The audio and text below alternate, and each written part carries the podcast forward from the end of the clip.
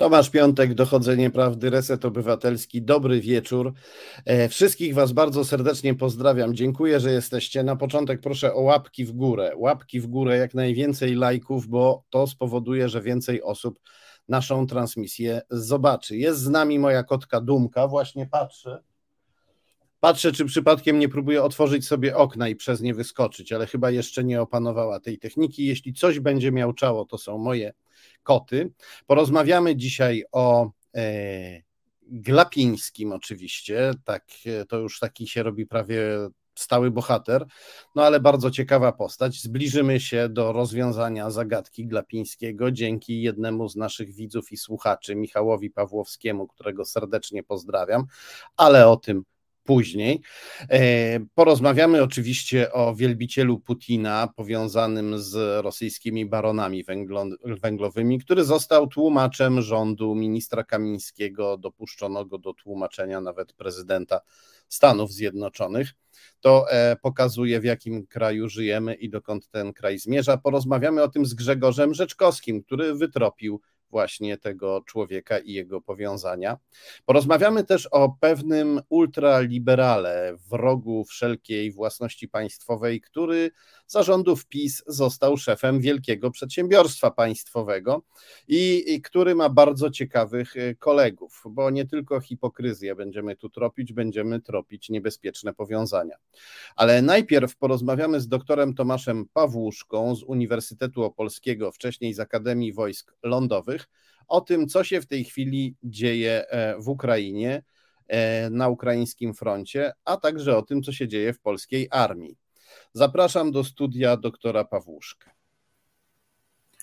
Dzień dobry panie redaktorze, dzień dobry państwu.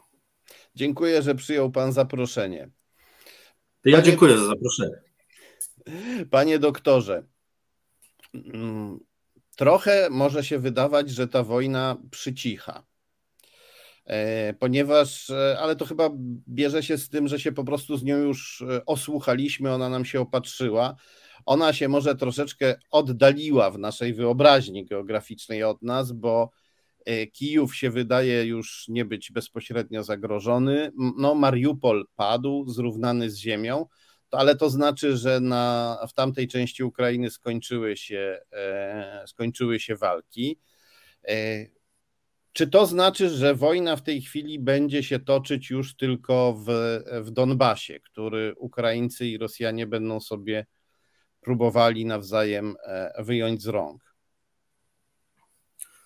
Na pierwszy rzut oka tak wygląda, ale pamiętajmy, że Rosjanie mają cały czas różne możliwości eskalacji tego konfliktu, ponieważ cały czas istnieje ich potencjał rakietowy, nuklearny, lotniczy, okrętowy i tak dalej. Więc w zasadzie no, cały czas Rosjanie mają przewagę też y, całościowo liczebną i, i sprzętową, pomimo tych gigantycznych strat y, i, i słabego morale.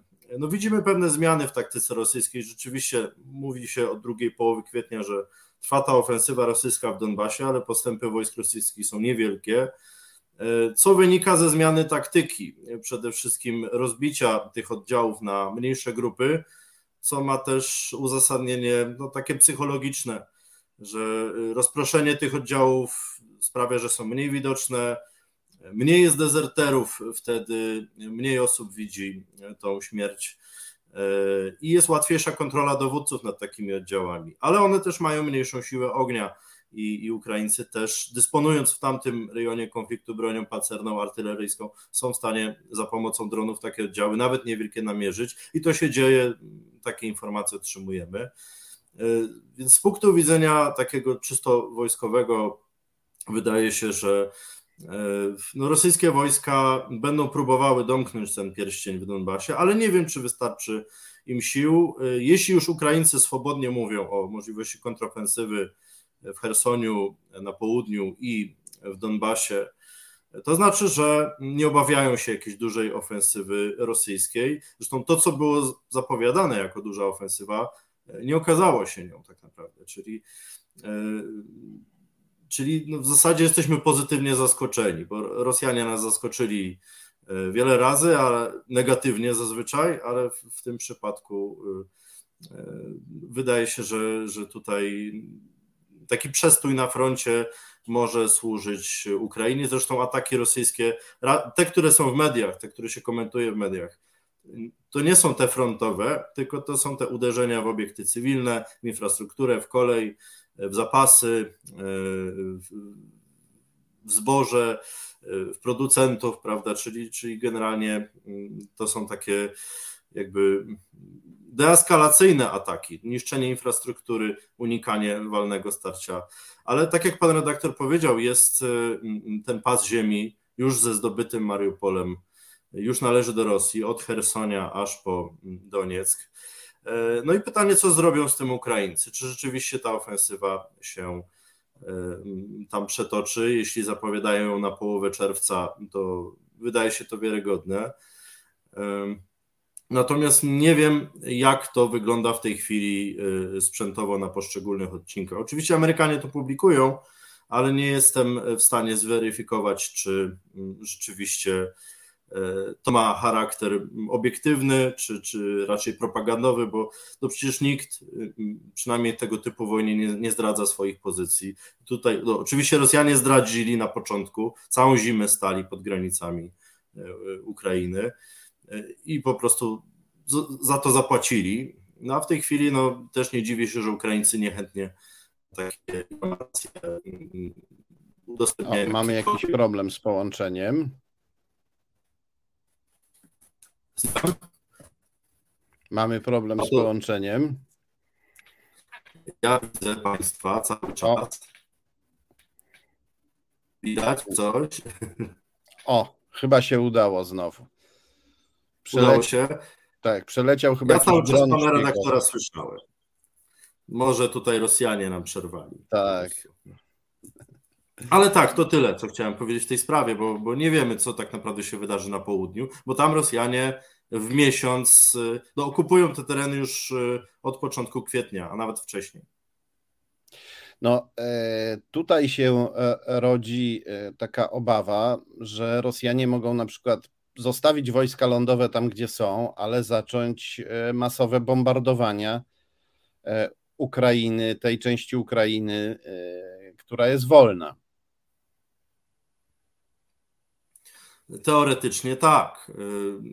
Oczywiście są informacje na temat tego, że Rosjanom zaczyna brakować tych rakiet precyzyjnych te rakiety są bardzo drogie, a oni naprawdę ich używali przez y, te prawie trzy miesiące. Cały czas mają przewagę lotniczą, sprzętową i Ukraina wciąż nie ma zaawansowanych systemów y, przeciwpowietrznych, tak, przeciwlotniczych. Y, w, w, tym czasie ich nie zdobyła, bo to też ludzi trzeba przeszkolić do tego. Wydaje się, że no jest to możliwe, tak, bo, to jest taka eskalacja, która oczywiście no, groziłaby ludności cywilnej e, na zachodzie Ukrainy, w centrum Ukrainy. E, I im bardziej Rosjanie będą, znaczy im bliżej będą mm, wycofania się z Donbasu, bo to też jest realne w razie porażki, to tym bardziej nasilą się właśnie tego typu ataki, bo ryzyka tego typu ataków, tak? czyli ataki po prostu na różne ważne obiekty kultury, czy, czy e, obiekty cywilne, uniwersytety, banki, e, czy uderzenie w tą infrastrukturę państwową, symboliczną, aby pokazać, że Ukraina nie kontroluje wcale pola walki. I takie zasłanianie się tak naprawdę, zasłanianie odwrotu y, wojsk rosyjskich, bo Rosjanie doskonale wiedzą, że y, media znacznie y, chętniej pokażą katastrofę jakiegoś budynku cywilnego, tak jak teatr w Mariupolu, prawda, niż jakieś wiadomości z pola walki, które nawet mogą być korzystne, bo zawsze ta tragedia cywilów będzie bardziej poruszająca. Iwan Krastew, Iwan, Iwan Krastew, bułgarski, ale właściwie światowy politolog wybitny, powiedział, że nie wyklucza, no powiedział o tym, czego wszyscy się boimy, powiedział, że nie wyklucza e, ataku jądrowego niewielkim taktycznym ładunkiem jądrowym. E, nie wyklucza tego, że Rosja może zrzucić taki ładunek, wystrzelić taki ładunek w jakieś ukraińskie miasto na zachodzie. No wszyscy tutaj myślimy z przerażeniem o Lwowie w pierwszej kolejności. Czy to jest możliwe?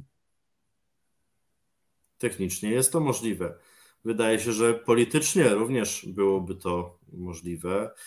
Natomiast no, ja doceniam to, że Krastew to powiedział w ogóle, bo, bo jest taka zmowa milczenia wokół tego, a trzeba mieć rzeczywiście świadomość tego, że no, Władimir Putin zachowuje się nieprzewidywalnie. Tak? No, racjonalny przywódca zachodni tak by w ogóle się nie zachowywał. Prawda?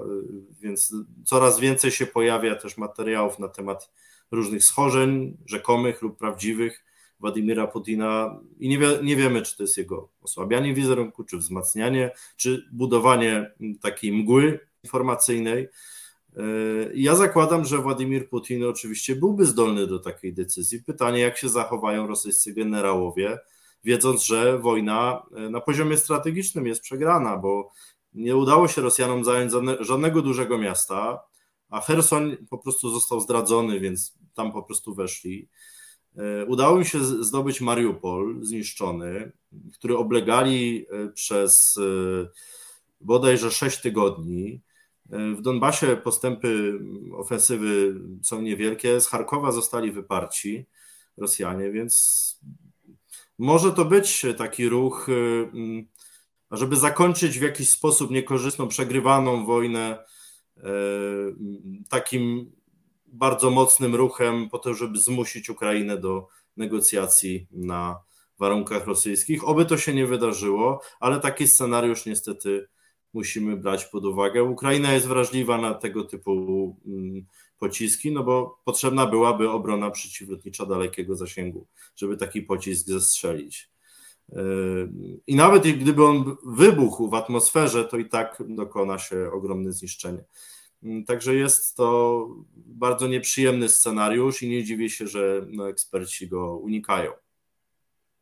No, mój znajomy z Rzeszowa mówi, powiedział mi po cichu, że myśli o tym codziennie, bo tam są jego dzieci i boi się, że chmura jądrowa z Lwowa mogłaby się pojawić nad Rzeszowem. Inny mój znajomy, wybitny znawca Zachodu, powiedział mi, że e, coś takiego spowodowałoby atak NATO na Rosję ale ten znawca Zachodu, bardzo człowiek inteligentny i ogromnej wiedzy, jednak po, poznawał Zachód w czasach tamtej zimnej wojny, sprzed 1989 roku, kiedy NATO było potęgą i było bardzo zmobilizowane.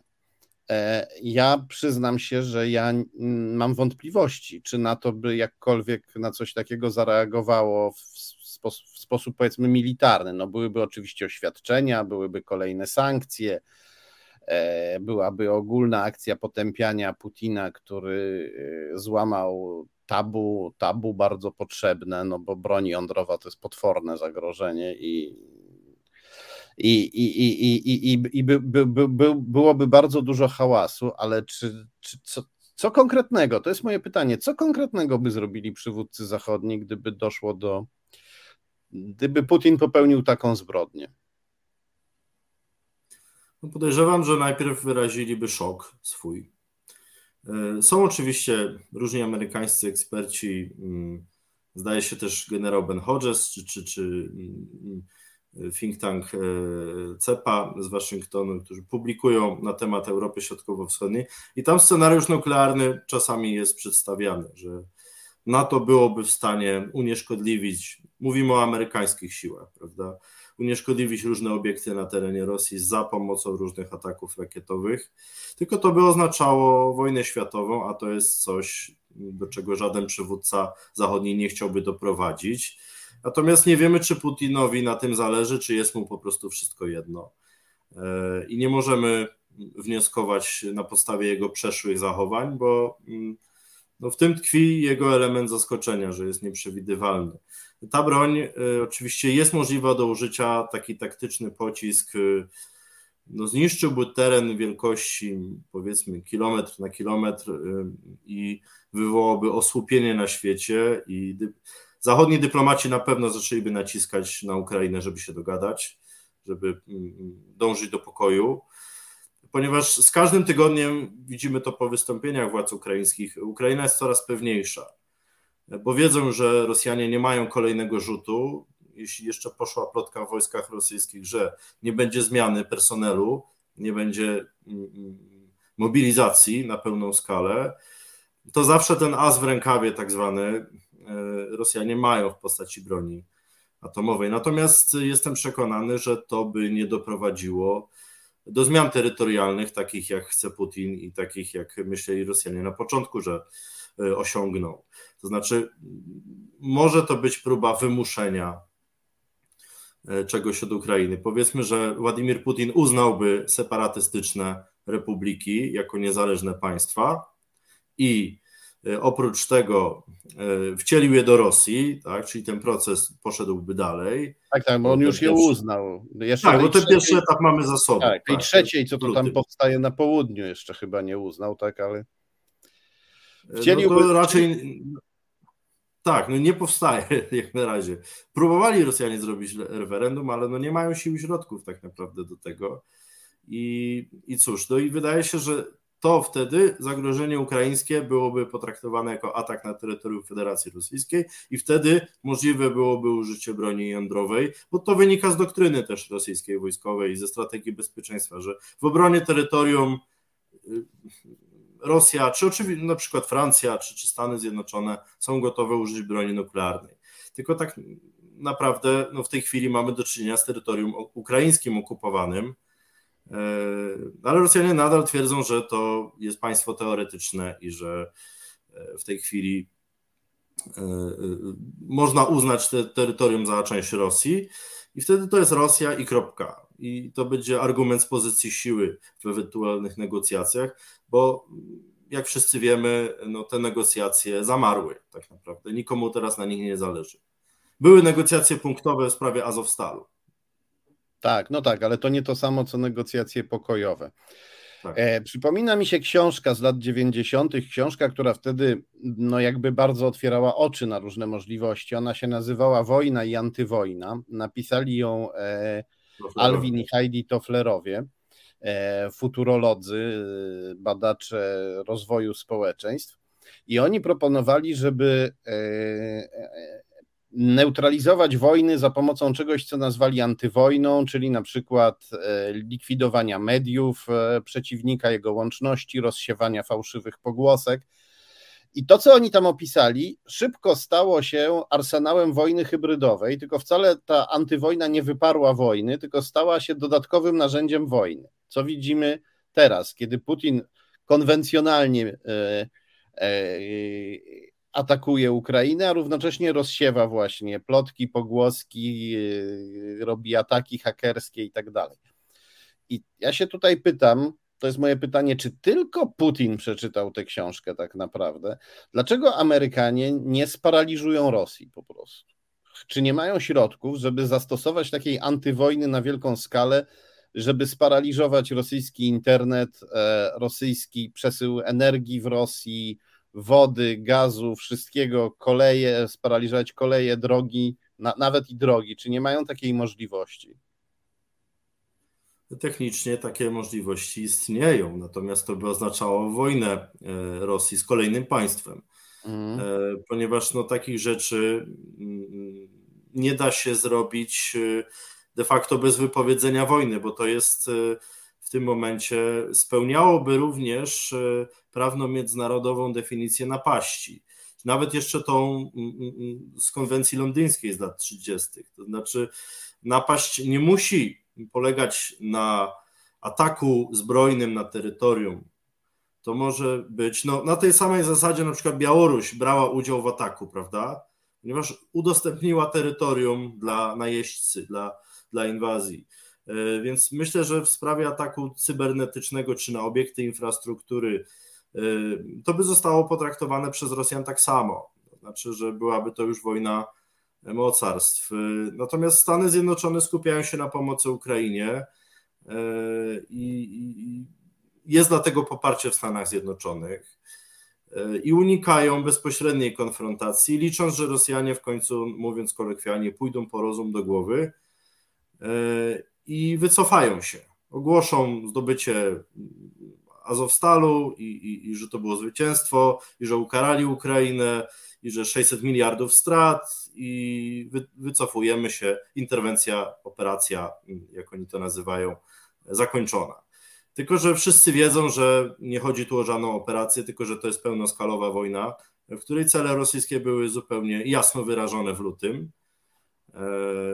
E, I tak naprawdę pojawiają się teraz na Zachodzie głosy, żeby e, pozwolić Putinowi wejść z twarzą, tylko że on tą twarz już stracił de facto. E, co tak naprawdę zwęża bardzo zakres tych negocjacji, gdyby one się ponownie rozpoczęły. No, Ukraińcy nie chcą o tym słyszeć.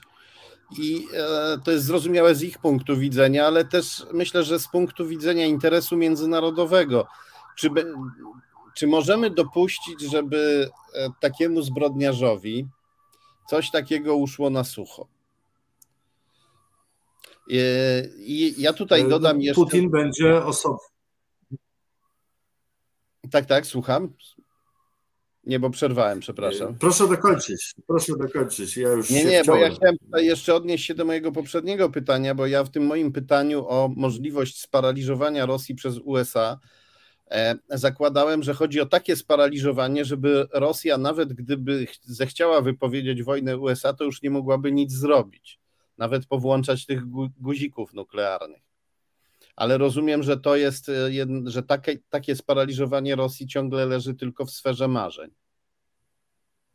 Myślę, że tak, y, ponieważ Amerykanie wciąż potrzebują, y, żeby porządek międzynarodowy był stabilny, bo oni go gwarantują, a w interesie całego systemu nie jest, żeby Rosja upadła tak naprawdę, bo to jest bardzo ważny element systemu e, bezpieczeństwa. Nawet jeśli e, samemu to bezpieczeństwo w jednym z regionów regularnie niszczy i podważa. E, wydaje mi się, że Amerykanom wystarczy delegitymizacja Rosji jako mocarstwa w Europie, na Bliskim Wschodzie e, i tak dalej, bo no, gospodarka rosyjska z tej wojny wyjdzie bardzo pokiereszowana, mniejsza o jedną trzecią, czyli będzie wielkości gospodarki Holandii. I w zasadzie no, Rosja przestanie się liczyć jako gracz gospodarczy, technologiczny. I, i tutaj rozwiązania siłowe ze strony Amerykanów y, nie są potrzebne tak naprawdę. No, to by było takie poza skalą. Natomiast jestem w stanie sobie wyobrazić tak, takie zachowanie Amerykanów, gdyby Rosjanie rzeczywiście użyli broni jądrowej. Hmm, rozumiem. Ale z drugiej strony takie y, potężne osłabienie gospodarcze Rosji to nas cieszy ale oznacza, że Rosja najprawdopodobniej zostanie skolonizowana gospodarczo przez Chiny, które tam wkroczą pod hasłem niesienia pomocy biednym Rosjanom, oczywiście. I to jest, no, Chiny są głównym wrogiem Zachodu w tej chwili, a na pewno Stanów Zjednoczonych. I e, co to oznacza? No, to na krótką metę może być e, dobre dla Stanów Zjednoczonych, bo Chiny się tak będą zajęte kolonizowaniem Rosji, że nie będą miały wiele czasu i energii na inne rzeczy. Ale kiedy już ją skolonizują, pozwalamy sobie teraz na gdybanie oczywiście i spekulacje, to powstanie blok e, chińsko-rosyjski niezwykle skonsolidowany, podporządkowany Chinom, co Rosjan pewnie nie będzie cieszyć, ale nie będą mieli alternatyw, bardzo e, niebezpieczny dla, dla Zachodu. Znaczy, ja powiem tak, Rosjanie mieli wybór: dołączyć do Zachodu albo mm, współpracować z Chinami. Jako, że Rosja ma raczej taką traumę w stosunkach e, z Zachodem po przegranej zimnej wojnie, e, no to ta retoryka rosyjska mm, antyzachodnia bardzo dobrze się w Rosji przyjmuje. Natomiast Chiny zawsze były traktowane jako ten kraj gdzieś na Dalekim Wschodzie, tylko że teraz Chiny są globalnym mocarstwem i, Stan, i Stany Zjednoczone także dlatego myślę nie chcą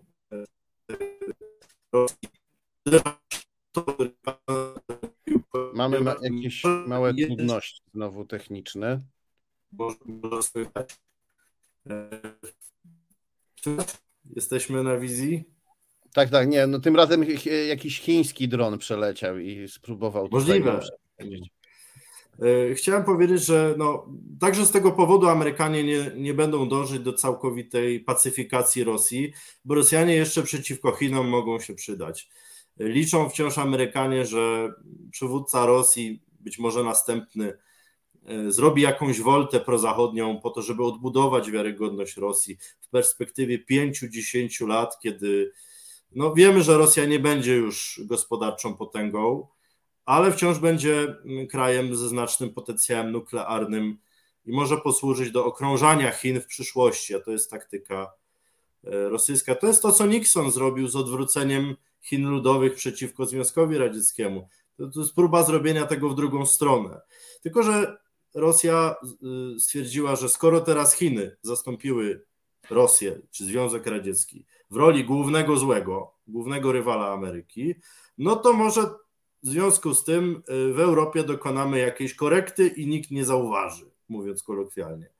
Mhm. Y, no i Rosjanie się przeliczyli. Natomiast to, co pan redaktor mówił, no, Chiny dominują dziesięciokrotnie nad Rosją gospodarczo i ludnościowo za chwilę. Tak więc to się musi przełożyć na wzajemne relacje, na rosnące uzależnienie Rosji od chińskich zamówień, czyli e, zwłaszcza tych energetycznych, bo już, już Chiny nie potrzebują rosyjskiego przemysłu zbrojeniowego, mają swój i mają lepszy. E, I co do zasady mogą e, po prostu zwasalizować Rosję. Rosja będzie takim wielkim Pakistanem, takim krajem również posiadającym broń nuklearną, ale jakoś tam niespecjalnie szanowanym na arenie międzynarodowej. Pakistanem. Ech. Pakistan jest państwem upadłym, niestety. Smutne jest to porównanie, ale Rosjanie niestety sobie na to zapracowali. No, zapracowali sobie. Znaczy, ja tutaj, ja jestem, ja za, za, uchodzę w kręgach różnych za rusofoba i tak dalej, i tak dalej i jakby nie, nie mam zamiaru się nad Rosjanami y, użalać, ale to jest jednak przerażające, że kraj o takim potencjale naturalnym, ludnościowym, e, także gospodarczym, naukowym ogromnym i kulturowym, kulturalnym, tak. no, stał się po prostu brzydką kopią, tak pół na pół, trochę faszystowskich Włoch, trochę nazistowskich Niemiec z przeszłości. To jest, e, to jest straszne. Bardzo dziękuję za tę rozmowę i e, polecam się na przyszłość. Pozwolimy sobie jeszcze zaprosić w przyszłości. Na pewno jeszcze, niestety, chciałby się powiedzieć, będzie okazja, żeby rozmawiać o tej wojnie. Bardzo dziękuję za rozmowę. Dziękuję. Dziękuję. I już za chwilę będziemy rozmawiać z Grzegorzem Rzeczkowskim. E, dziennikarzem, przez wieloletnim dziennikarzem tygodnika Polityka, teraz e, autorem publikującym w Gazecie Wyborczej, o kolejnym szokującym artykule ujawniającym naprawdę przerażające fakty. Artykule, który napisał e, Grzegorz i opublikował, jeśli dobrze pamiętam, wczoraj. No, mówię, jeśli dobrze pamiętam, bo to jest dla mnie ciągle jak dzisiaj. Jestem przyzwyczajony do rzeczy e, szokujących, ale, mm, ale to mnie po prostu poraziło. Myślałem, że po tym jak e, okazało się, że oskarżony o szpiegostwo Mateusz Piskorski był tłumaczem pani prezydentowej Agaty Dudy, no spodziewałem się, że już nic gorszego, przynajmniej jeśli chodzi o kwestie tłumaczy naszych dygnitarzy, nic e, gorszego nie zobaczę. No a okazało się, że zobaczyłem, cała Polska zobaczyła. O tym porozmawiamy z Grzegorzem Rzeczkowskim już teraz, bo już teraz Grzegorz Rzeczkowski jest w naszym studiu, a właściwie w poczekalni. Mamy taką elektroniczną poczekalnię, ale właśnie się pojawił. Grzegorzu, wielka prośba, zapal jakieś światło. Dobry wieczór. Postaram się. Dobry wieczór bo przed chwilą rozmawialiśmy z doktorem Pawłuszką i tak zaczął zapadać zmierzch. I o ile było zupełnie jasno na początku, to potem doktor Pawłuszko e, pogrążał się w coraz, większej, e, w coraz większym mroku, kiedy mówiliśmy. Dobrze no, cię Bardzo widzieć. symptomatyczne. Tak, wszyscy się pogrążamy niestety w mroku i im bardziej mówimy, im więcej mówimy o tym, co się dzieje, tym bardziej robi się groźnie. E, tym bardziej można się przestraszyć, ale tu nie chodzi o to, żeby się przerażać, tylko o to, żeby się zmobilizować wreszcie do działania. I ty opublikowałeś tekst, który powinien otworzyć oczy najbardziej gorliwym strusiom nawet. Tym, które chowają głowę w piasek i cały czas e, usypiają siebie i nas kołysanką o tym, że PiS jest po prostu głupi, PiS jest niemądry, ale PiS to takie przejściowe zjawisko, które tutaj nam w Polsce wykwitło, ale w końcu zniknie samo z siebie. E, opublikowałeś tekst o tym, że tłumacz e, naszego rządu, tłumacz, który tłumaczył rozmowy i przemówienia naszego rządu, tłumacz, który tłumaczył też prezydenta Joe Bidena, ale przede wszystkim tłumacz, który tłumaczył e, ministra spraw wewnętrznych Mariusza Kamińskiego, pojechał z nim do Ukrainy. Ty odkryłeś, że ten tłumacz jest e, e, jawnym wielbicielem Putina, a także odkryłeś, że jest związany z jednym z węglowych baronów rosyjskich, z jednym z byłych właścicieli spółki KTK, która dawała węgiel na kredyt Markowi Falencie, poniekąd finansując w ten sposób jego działania. Markowi Falencie, który pomógł e, antyzachodniej partii PiS obalić prozachodnie rządy Platformy Obywatelskiej. Dla mnie to jest kompletny, kompletny szok, chociaż ja już bardzo wiele rzeczy widziałem i ty i ja widzieliśmy, to jednak czegoś takiego się nie spodziewałem. Czy, czy możesz powiedzieć więcej o tej sprawie? E, no cóż, e, e, przede wszystkim dobry wieczór Państwu, dobry wieczór Tomku, witam serdecznie. To nie było jakieś wielkie odkrycia, jeśli chodzi o to, jakie poglądy głosi ten pan. No, to jest dosyć kompromitujące dla naszych rządzących i służb, ponieważ wystarczyło zajrzeć do YouTube'a, gdzie znajduje się mm, film, który nagrał pan Gołkowski, e, którym wykłada niejako swoje credo e, na, e, dotyczące mm, Rosji, opowiada w skrócie najnowszą historię Rosji, bolejąc nad upadkiem ZSRR, sławiąc, chwaląc Putina i jego działania, także te wobec krajów ościennych. Mm, e, no, niewiele tłumaczy go to, że nagrał ten film e, jesienią 2020 roku. No, wszystko już właściwie wtedy było mm, jasne i, i, i, i można powiedzieć e, zmierzało ku temu, co teraz widzimy, co się dzieje w Ukrainie. Mm, ja nie chcę jakby zbyt szeroko i wchodzić w to, jak to się stało, że mm, pan Gołkowski zwrócił moją uwagę. W każdym razie no, dostałem taką informację, że ten pan e, no, ma związki z KTK. E, ja te związki przeanalizowałem i rzeczywiście jest to dosyć zdumiewające. Może nie to, że jest związany z KTK, ale to, że człowiek o tak bliskich relacjach z ludźmi KTK, z samą firmą, pracuje dla rządu, wykonuje E, zlecenia mm, jako tłumacz symultaniczny. Pracuje dla Ministerstwa Spraw Wewnętrznych i Administracji. Oprócz tego, że pojechał e, do Ukrainy razem z Mariuszem Kamińskim, szefem polskich służb, co jest dosyć symptomatyczne, to brał udział przecież e, tamże w spotkaniu ministra Kamińskiego mm, z jego odpowiednikiem ukraińskim i ministrami spraw wewnętrznych krajów bałtyckich. Jak przyznało samo MSW, te rozmowy dotyczyły między innymi pomocy e, dotyczącej e, no, pomocy Ukrainie, mówiąc w skrócie. Nie wiadomo do końca, jak głęboko te rozmowy wchodziły właśnie w kwestie bezpieczeństwa nie wiadomo też, czy na przykład Mariusz Kamiński jako koordynator służb nie spotkał się z jakimś swoim odpowiednikiem z SBU. Mm, e, I ze Służby Bezpieczeństwa Ukrainy. Tak, dlatego tu trudno mówić, czy pan Gołkowski był przy takiej rozmowie obecny, ale osoba z takimi relacjami, związkami e, z Rosjanami no, nie powinna absolutnie pracować dla polskiego rządu. To jest oczywiste. Mm, tym bardziej, że analizując działalność pana Gołkowskiego, można było łatwo stwierdzić, że Mariusz Kamiński nie jest jedynym jakby zleceniodawcą, no, zdumiewające, ale też pracuje dla wojska, dla Ministerstwa Obrony Narodowej, tłuma, był tłumaczem podczas uroczystego rozpoczęcia takich największych od lat ćwiczeń wojskowych Defender 2020.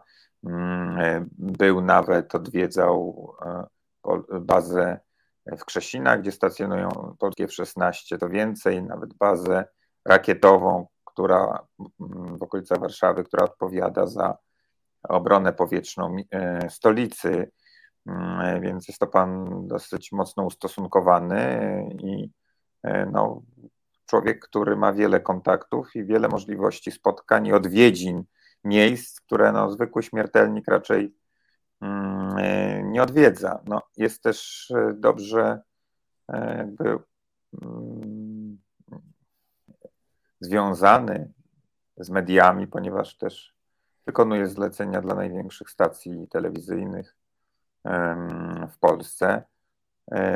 Ale to już oczywiście sprawa tych stacji, z czyich usług korzystają. Natomiast pytając, pytałeś jeszcze o Mm, o to, czym zajmuje się Michał Gołkowski w swojej pracy tłumacza i jakie ma kontakty z Rosją, no to wystarczy powiedzieć, że mm, zakładał spółkę z prawnikiem firmy KTK Polska, która dzisiaj jest po inwazji na Ukrainę, rosyjskiej inwazji, mm, jest objęta sankcjami E, zakładał spółkę z e, Objęt, przepraszam, dodam, objęta sankcjami przez tego samego ministra Kamińskiego, jeśli dobrze pamiętam.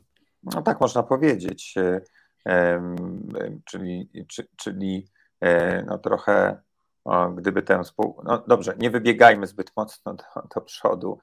Dość powiedzieć, że taką spółkę posiadał, taką spółkę miał z prawnikiem KTK E, również e, z tego co wiem, e, zaprzyjaźnił się z ówczesnym współwłaścicielem KTK Polska Wadimem Daniłowem, o którym powszechnie mówiono w KTK, że ma bliskie związki ze służbami, a, a nawet wręcz, że się z nich wywodzi. Mm, poszlaki wskazują, że rzeczywiście tak było. Pan Gołkowski był na klubie Daniłowa, który odbył się pobliżu Kremla, gościł w Moskwie, wielokrotnie wyjeżdżał do Rosji, co no nie jest jakby niczym zdrożnym, natomiast jego przyjaźń z byłym e, żołnierzem mm, specnazu, czy zwiadu, może nie specnazu, a zwiadu wojsk powietrzno-desantowych mm, Federacji Rosyjskiej już budzi pewne e, dodatkowe wątpliwości. Także to, co, to, co robi, to, co mówi pan Bukowski, y, no, powinno mm, zapalić wiele lampek alarmowych, ale z odpowiedzi, którą uzyskałem w Ministerstwie Spraw Wewnętrznych i Administracji wynika, że e, wręcz przeciwnie, żadne e, lampki alarmowe się tam nie świecą. E, pan Bukowski cieszy się dużym zaufaniem ministra Kamińskiego, więc z punktu widzenia władz wszystko jest w jak najlepszym porządku. No i e, to, e, to właśnie pokazuje, gdzie jesteśmy. Ja się często spotykam z takimi reakcjami pisowców na nasze publikacje, na przykład o aferze taśmowej, z którą była związana rosyjska spółka KTK, ta sama, o której mówimy. Spotykam się z takimi reakcjami Proszę pana, ale jeżeli afera taśmowa była dziełem Rosjan, no to czy nie jest podejrzane to, że minister Sienkiewicz z Platformy dał się tak łatwo podsłuchać, na przykład, prawda? Takie, taką słyszę argumentację.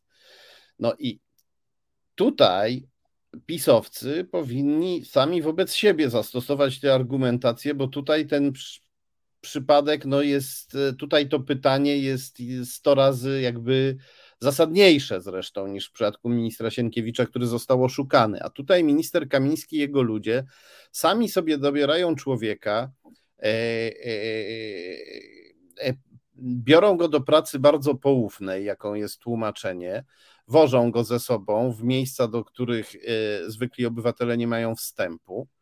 I, e, i to jest człowiek, o którym wiadomo, że jest e, jawnym wielbicielem Putina. Mówi, że każdy chciałby mieć takiego prezydenta jak Putin, że Putin wziął sobie Krym i bardzo fajnie, że to zrobił, bo takie jest prawo silniejszego, wziął, bo mógł, że dba o swój kraj, że Rosja putinowska wygląda jak bajka, to, to, to, to już jest niesamowite stwierdzenie, no ale ten takie rzeczy mówi. I równocześnie to jest człowiek, który jest e, powiązany z tą firmą węglową KTK, która uczestniczyła w operacji rosyjskich służb specjalnych, jaką była afera taśmowa 2014 roku. Człowiek powiązany mocno, bo i związki biznesowe i towarzyskie z właścicielem.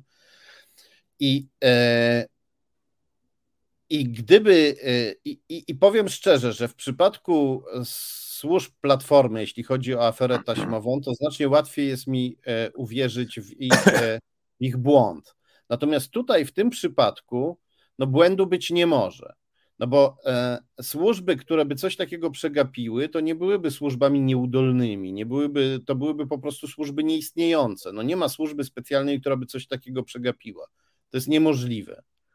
E, więc ten fakt tutaj nam e, pokazuje, e, że mamy do czynienia z, z dywersją ze strony tych służb, z ze świadomym działaniem na szkodę Rzeczypospolitej. No oczywiście ktoś tutaj może powiedzieć, a może pan Gołkowski jest agentem polskich służb i e, zaprzyjaźniał się z ludźmi z rosyjskiej firmy e, na zlecenie naszych służb i na rozkaz naszych służb opowiadał te e, okropne brednie o Putinie po to, żeby przyciągnąć do siebie putinowców, może to taki superagent, no ale gdyby on był takim superagentem, to e, nie pokazywałby się z ministrem Kamińskim jako jego tłumacz. Ja tu nie znajduję żadnego innego e, wytłumaczenia tej sprawy, jak tylko świadomą dywersję.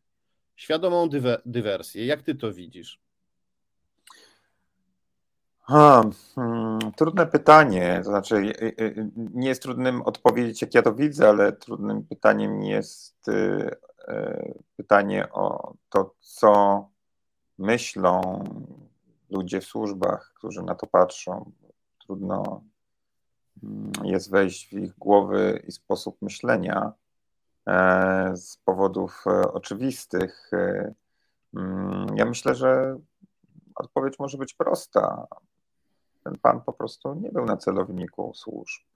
Nikt się nim ani nie interesował, ani nie interesuje. Mm, myślę, Ale... że Grzegorze, ale, co, ale przepraszam wszystko... cię, czy, ale przepraszam, przepraszam, muszę ci przerwać. Czy to jest możliwe, żeby służby nie sprawdziły, choćby przez proste wygooglowanie, nie sprawdziły tłumacza dopuszczonego do ministra spraw wewnętrznych?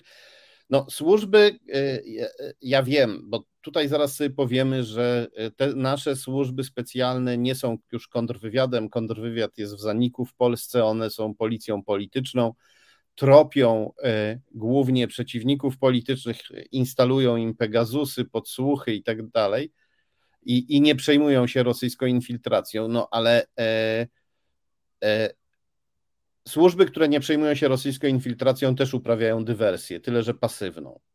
Znaczy, nie jestem w stanie sobie wyobrazić służby, która by robiła coś takiego z głupoty.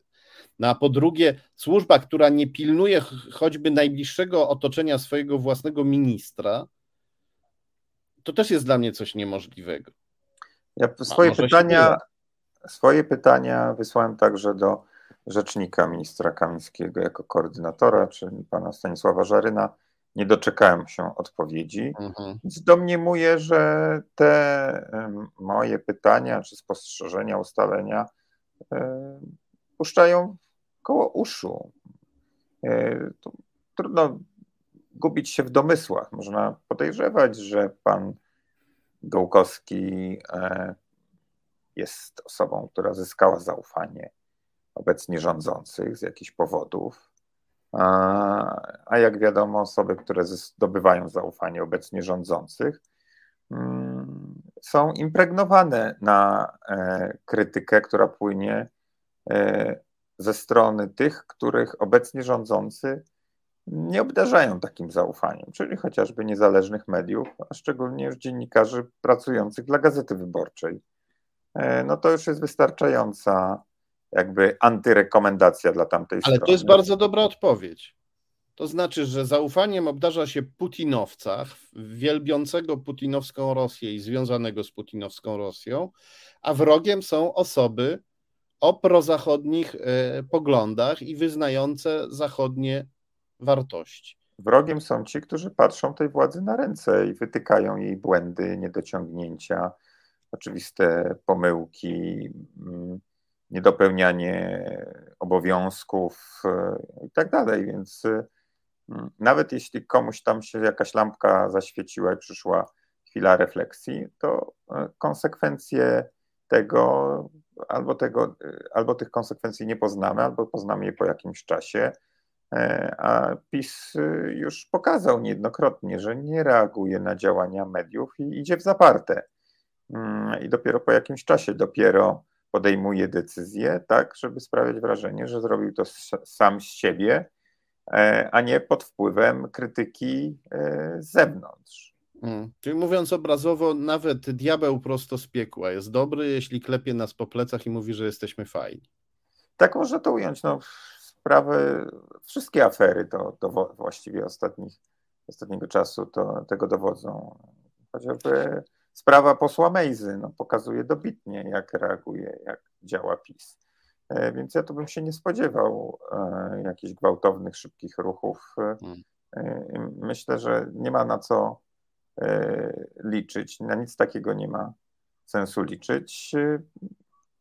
Zobaczymy, no może Zobaczymy, śledźmy dalsze wyprawy na wschód do, do, do Ukrainy pana ministra Kamińskiego. Zobaczymy, co pan minister, e, kogo pan minister e, Kamiński ze sobą zabierze mm, w roli tłumacza. Tyle jest to ciekawe, że z tego co wiem, pan Gołkowski nie jest tłumaczem przysięgłym języka ukraińskiego. No, tłumaczy z ukraińskiego na tej zasadzie, że no, jest to język zbliżony do rosyjskiego, ale, ale jest e, specjalistą, tłumaczem języka angielskiego i rosyjskiego. E, no, on tłumaczył e, to wystąpienie słynne na dziedzińcu Zamku Królewskiego mm, prezydenta Bidena. No i a ukraińskiego nie, więc to też jest intrygujące, dlaczego mimo to pojechał mm, w tę podróż z ministrem e, Kamińskim. No, tego się raczej nie dowiemy, e, ponieważ ministerstwo e, nie odpowiada na wszystkie pytania, czy nie odpowiedziało na większość moich pytań, wręcz przeciwnie. No, odgryzło się, czy odpowiedziało, odpowiedziało zarzutami pod moim adresem. Tak, no to, to, to znamy. To są w, obelgi zamiast odpowiedzi, to jest podstawowa e, zasada funkcjonowania tej władzy. I, a skoro mówimy o zasadach, to dodam, że, że jeśli chodzi o tego diabła, o którym mówiłem, to mam wrażenie, że mimo wszystko, choćby nie wiem, jak był mi, byłby miły ten diabeł przychodzący do władzy i choćby nie wiem, jak ją klepał po plecach, to jednak E, chętniej zostanie przyjęty taki diabeł, który przyjdzie ze wschodu, niż przyjdzie, e, niż taki, który by przyszedł z zachodu. Taka, e, taka refleksja pojawiła się w mojej głowie, kiedy powiedziałeś o pośle Mejzie, który jest nie tylko, który jest oczywiście przede wszystkim stuprocentowym łajdakiem, ale który też e, miał e, powiązania przez pewną firmę, miał powiązania e, ze wschodem. Na zakończenie chciałem Cię spytać o akta banku rosyjskiego Montaż Spiecbank, które Adam Glapiński, prezes Narodowego Banku Polskiego, ma w swoich archiwach i przez dłuższy czas nikogo do nich nie dopuszczał, co no, wszystkich intrygowało, ponieważ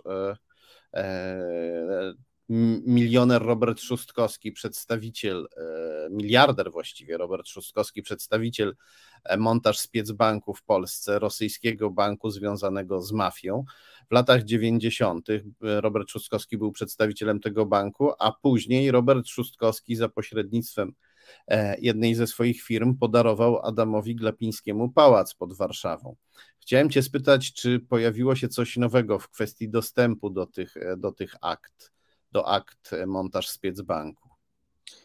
Tak, pojawiło się e, po wielomiesięcznych, a nawet powiedziałbym wieloletnich staraniach uzyskałem dostęp do tych akt. No tak się złożyło, że no, mimo moich starań i zgody wreszcie udzielonej mi przez prezesa Glapińskiego na wgląd do tych akt, e, no, nie znalazł Narodowy Bank Polski czasu na to, żeby udostępnić mi te akta przed głosowaniem nad wyborem prezesa Glapińskiego na drugą kadencję. Także niedawno, ale już po tym głosowaniu, mm, te akta dostałem do ręki, mogłem je przeczytać, mogłem przejrzeć, zrobić notatki. No, notabene nie pozwolono mi robić zdjęć, dlatego że no, w prośbie, podaniu o zgodę na dostęp no, nie napisałem, moja wina E, e, prośbę o to, żeby, żeby takiej zgody na fotografowanie mi udzielono. E, no i, zobaczy, no i zobaczymy, co dalej. Tak?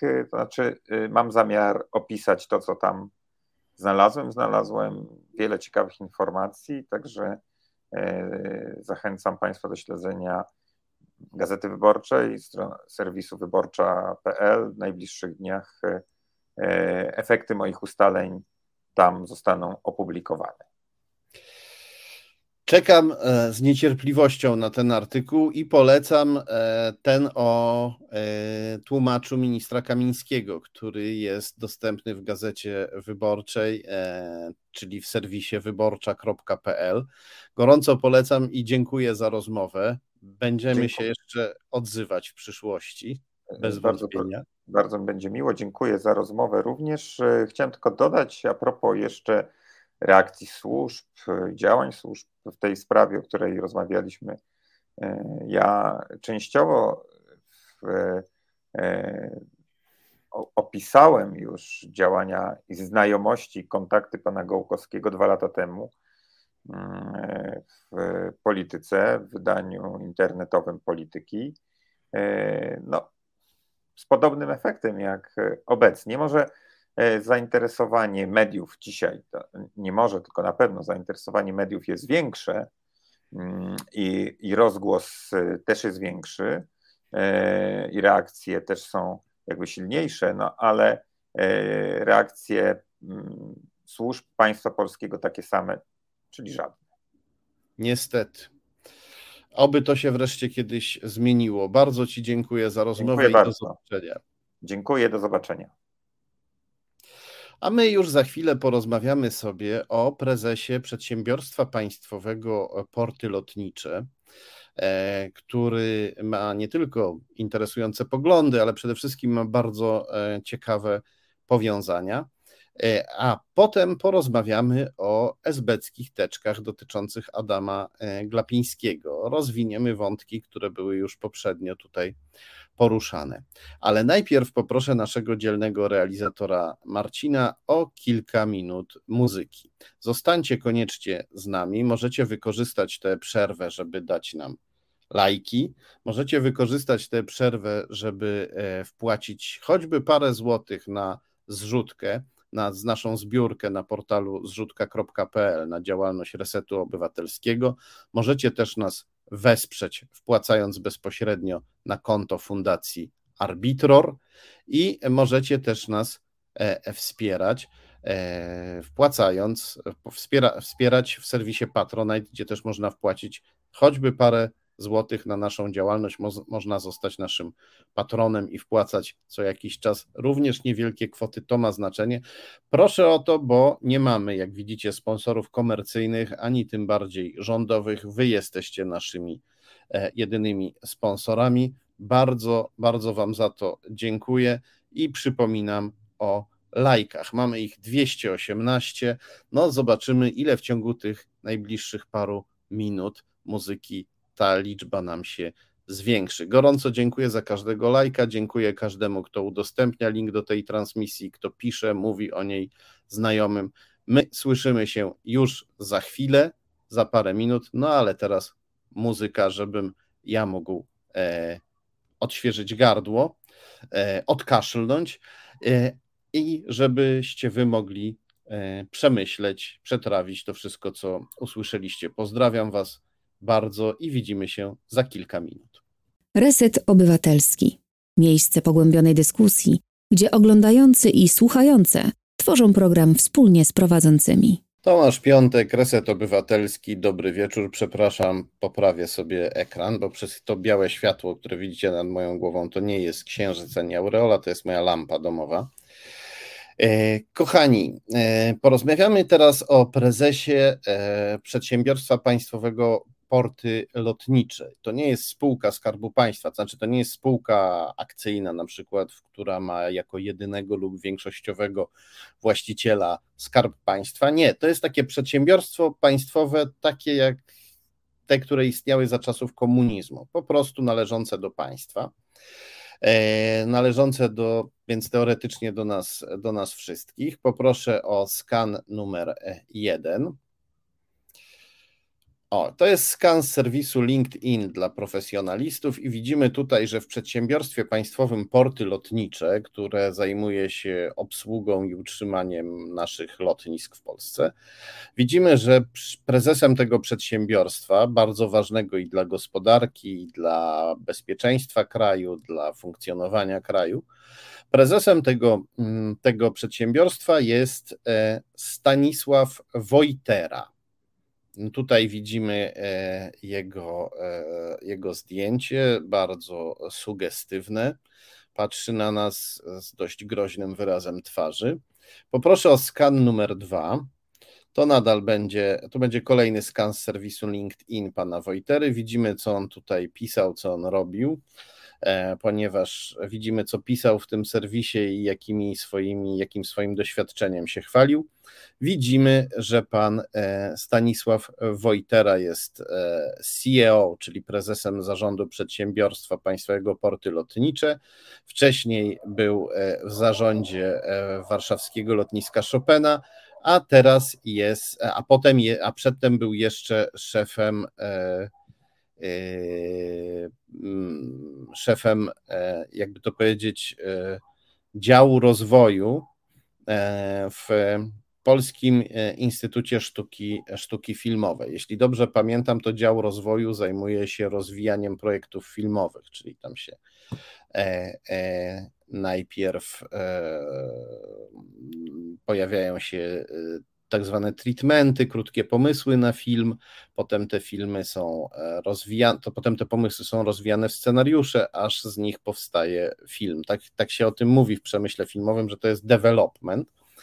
No ale widzimy tutaj, że był też, e, jak tu sobie pisze, Gdynia Industry Director. Nie mam bladego pojęcia, co to mo, e, może znaczyć. Może się wiąże z jakimś festiwalem filmowym. Bardzo to, e, bardzo to dziwnie wygląda, no ale cóż, mamy do czynienia najwyraźniej z człowiekiem orkiestrą, co to i lotniskami pokieruje, i filmem się zajmie, taki prawdziwy człowiek e, renesansu. E, no i chciałoby się powiedzieć, no chcielibyśmy, żeby taki, skoro to jest taki zdolny człowiek, to żeby on dobrze służył Polsce, no a jeśli ktoś dobrze służy Polsce i tym lotniskom, którymi się zajmuje, to zapewne chce, żeby one dobrze funkcjonowały, żeby się rozwijały, no żeby na przykład nie, nie upadały, żeby nie miały problemów. No i tak sobie zacząłem przeglądać, co pan e, Wojtera, jako ten specjalista od lotnisk robił. Poproszę o skan numer 3. I trafiłem na artykuł portalu obserwatorlogistyczny.pl, który cytuje puls biznesu. Czytamy tam, że e, porty lotnicze nie zgodziły się na wsparcie finansowe dla Modlina. Choć znalazł się inwestor, który zaproponował wsparcie 10 milionów euro, to porty lotnicze stwierdziły, że nie chcą żadnej pomocy, nawet covidowej, przez co lotnisko w Modlinie może popaść w ruinę. Czym grozi taka deklaracja i skąd taka decyzja? Pyta e, obserwator logistyczny.pl. I odpowiada. Stanisław Wojtera, prezes Stanisław Wojtera negatywnie komentuje próby dofinansowania przez francuską firmę EGI. Wszystko dlatego, że firma zaproponowała udzielenie e, wsparcia finansowego, a za to chciała 25% udziałów w porcie lotniczym Modlin. Spółka zaproponowała jednocześnie włączenie lotniska do reszty swojej oferty, dzięki czemu mogło ono zyskać wzrost przewozów cargo i pasażerów. No, pomijając to, że nie jestem wielkim fanem lotni e, transportu lotniczego e, pasażerskiego ze względu na zanieczyszczenia środowiska, no ale zakładamy, że prezes e, lotnisk polskich chce, żeby one się rozwijały, a nie upadały. E, a tutaj się okazuje, że prezes wolał narazić e, lotnisko na potężne kłopoty, byle tylko nie dopuścić Francuzów. Francuzi, jak rozumiem, są, są niefajni. Czy dlatego, że są z zachodu, czy dlatego, że w ogóle są cudzoziemcami, tego, e, tego nie wiemy. No ja dodam, że w obecnej sytuacji my powinniśmy się jak najmocniej integrować ekonomicznie z naszymi zachodnimi sojusznikami. Jak wiemy, wśród Francuzów jest wielka pobłażliwość dla Rosji i wielka wiara w to, że z Rosją można robić interesy. Być może gdyby e, w obecnej Polsce łatwiej się Francuzom robiło interesy, to być może swoje sympatie przekierowaliby trochę bardziej z Rosji na Polskę. E, no, e, ale najwyraźniej wszystkie te względy, o których teraz mówiłem, prezes Wojtera uznaje za nieważne. Ważne, żeby nie dopuścić Francuzów do polskiego lotniska. Poproszę o skan numer 4, bo proszę Państwa, zainteresowałem się, kim jest ten człowiek renesansu, który robi różne rzeczy, tu filmy, tu e, lotniska. I znalazłem artykuł e, portalu polityka.pl, czyli e, internetowej wersji tygodnika Polityka. I przeczytałem tam, że Stanisław Wojtera że Stanisław Wojtera był rzecznikiem telewizji polskiej e, z ramienia, z ramienia PiS. Aczkolwiek to było zarządów Platformy, dodam jeszcze, bo to były takie niezwykłe czasy, Państwo już może nie pamiętają, kiedy opozycja miała wpływ na to, kto zarządza telewizją publiczną na przykład, e, kto zasiada e, Krajowej Radzie Radiofonii i Telewizji. Wtedy nie było Rady Mediów Narodowych, więc Krajowa Rada Radiofonii i Telewizji decydowała o najważniejszych sprawach dotyczących mediów. Tam byli e, e, przedstawiciele opozycji i we, we władzach TVP byli przedstawiciele opozycji. No po prostu niesłychane rzeczy. Tak to było zarządów Platformy. No, więc jak widać, mamy rzeczywiście do czynienia z człowiekiem orkiestrą pod każdym względem, bo on tutaj, proszę, tu filmy robi, tu lotniskami się zajmuje, a tu potrafi być jeszcze e, rzecznikiem telewizji publicznej i radnym miejskim potrafi być. E, ale co, co, co, co najbardziej mnie w tym artykule zaciekawiło, to to, że przeczytałem w nim o przeszłości pana Wojtery politycznej. Otóż pan Wojtera należy do, należał do Unii Polityki Realnej i działał w niej w początkach tej E, e, partii w latach, e, a w każdym razie w jednym z pierwszych okresów działania tej partii w latach 90. Poproszę o skan numer 5, bo tutaj trzeba przypomnieć, że Unię Polityki Realnej założył Janusz Korwin-Mikke, który od lat powtarza, że Putin byłby świetnym prezydentem Polski. No dobrze, skoro już tak e, niezwykłym, wielostronnym charakterem jest pan Wojtera, no to postanowiłem sobie dokładnie przeczytać, kim on jest i zacząłem od Wikipedii. Poproszę o skan numer 6. No i okazało się, że jest o czym czytać. Że należał do e, partii e, Korwin-Mikkego 95 roku. Że w 99 roku został sekretarzem generalnym tej partii że był jej prezesem w latach, latach 2002-2005. Potem coś się zepsuło i e, Straż UPR, czyli jakby taka policja partyjna, czy też bojówka partyjna, e, usunęła go z partii, wyprowadziła go e, z budynku. Potem e, Sąd Najwyższy, Sąd Naczelny PR, bo oni mają swoje sądy, unieważnił tę e, e, uchwałę straży o usunięciu Wojtery z partii, więc właściwie ta, skoro to straż podejmowała uchwały, to nie była nawet bojówka ani policja, tylko jakby taki, taka inkwizycja, może o tak, inkwizycja Unii Polityki Realnej. No ale na stanowisko prezesa de facto już nie powrócił. Aczkolwiek z ramienia Unii Polityki Realnej, czyli partii proputinowskiego Korwin-Mikkego, jeszcze w 2004 roku startował do Parlamentu Europejskiego. Potem e, pracował w polskiej organizacji turystycznej, czyli naprawdę człowiek renesansu, bo to i filmy zrobi, i lotniskami się zajmie, i rzecznikiem telewizji będzie, i radnym, i turystyką się zajmie. No i tam był doradcą prezesa, później wiceprezesem. Potem był e, deweloperem, e, potem był dyrektorem e, w polskim holdingu obronnym, czyli wojskowość, zbrojeniówka też jest mu nieobca, aczkolwiek tam się zajmował komunikacją zewnętrzną i wewnętrzną. No najprawdopodobniej komunikacja mu, mu, dobrze, mu dobrze idzie.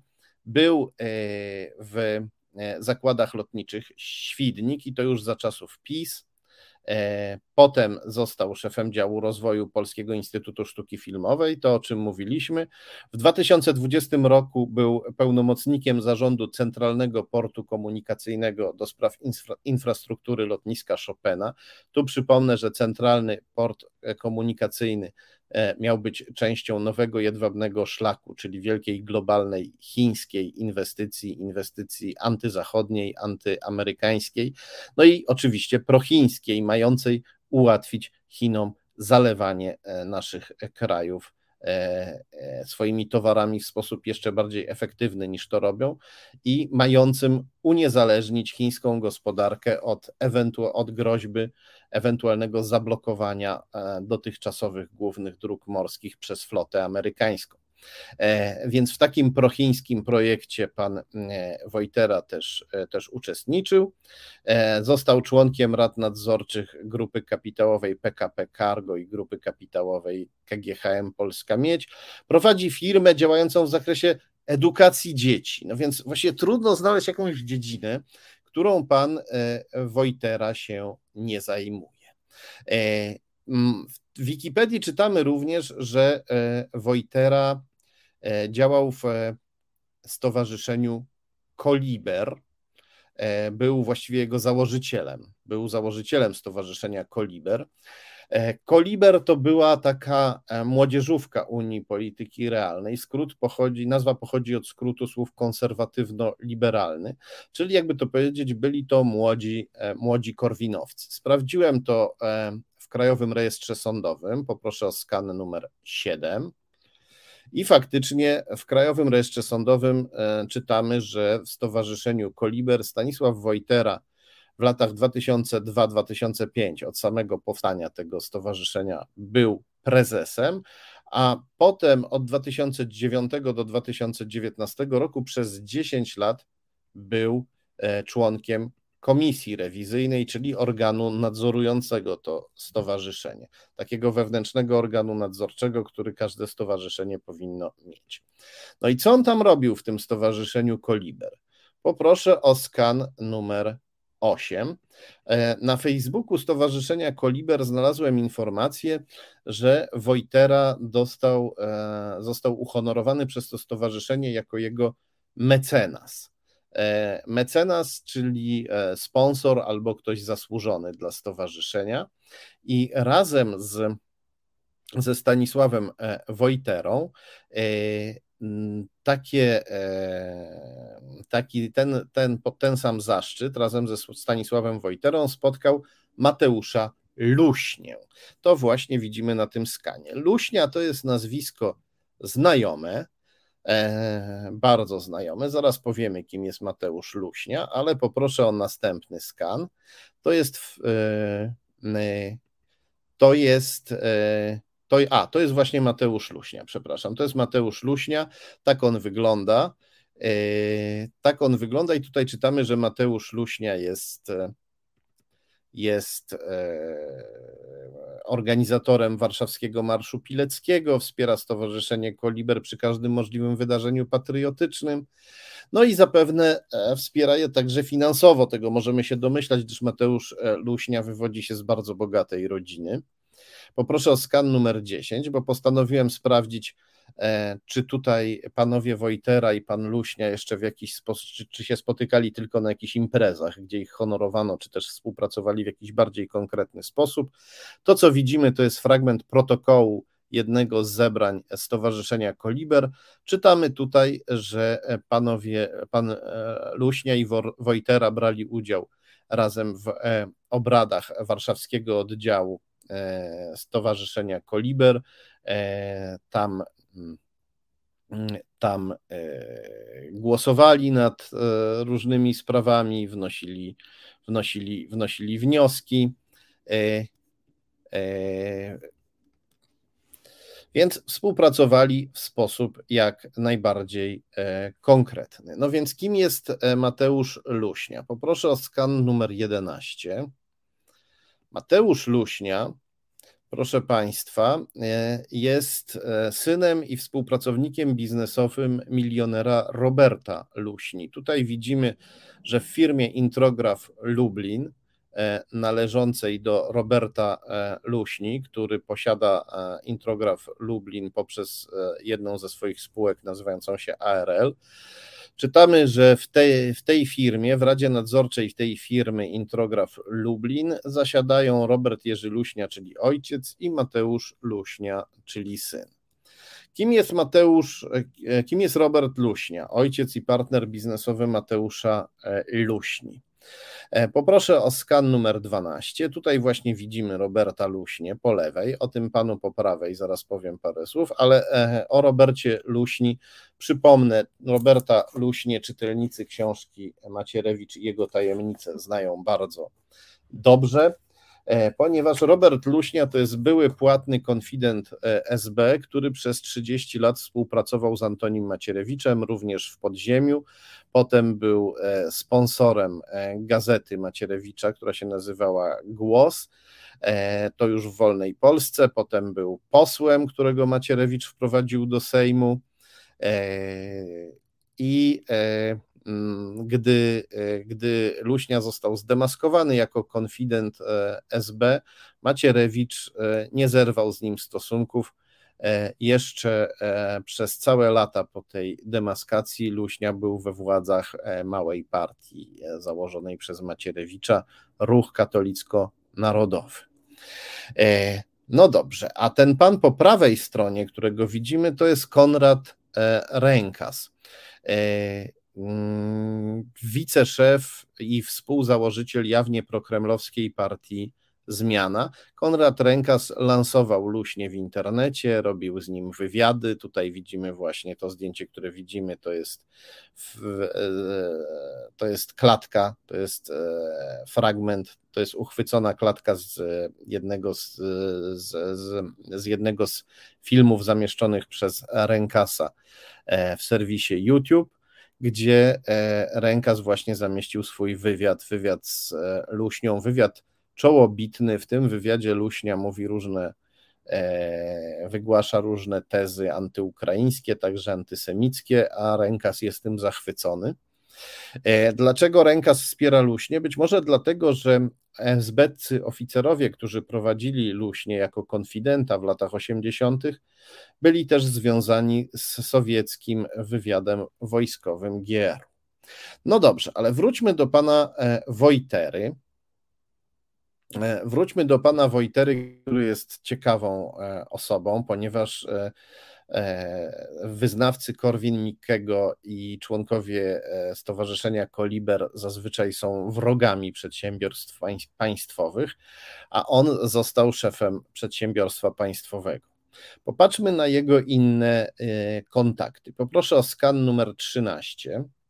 To jest znowu skan z Krajowego Rejestru Sądowego, a dokładnie rzecz biorąc z serwisu Rejestr IO, dokładnie opartego na Krajowym Rejestrze Sądowym.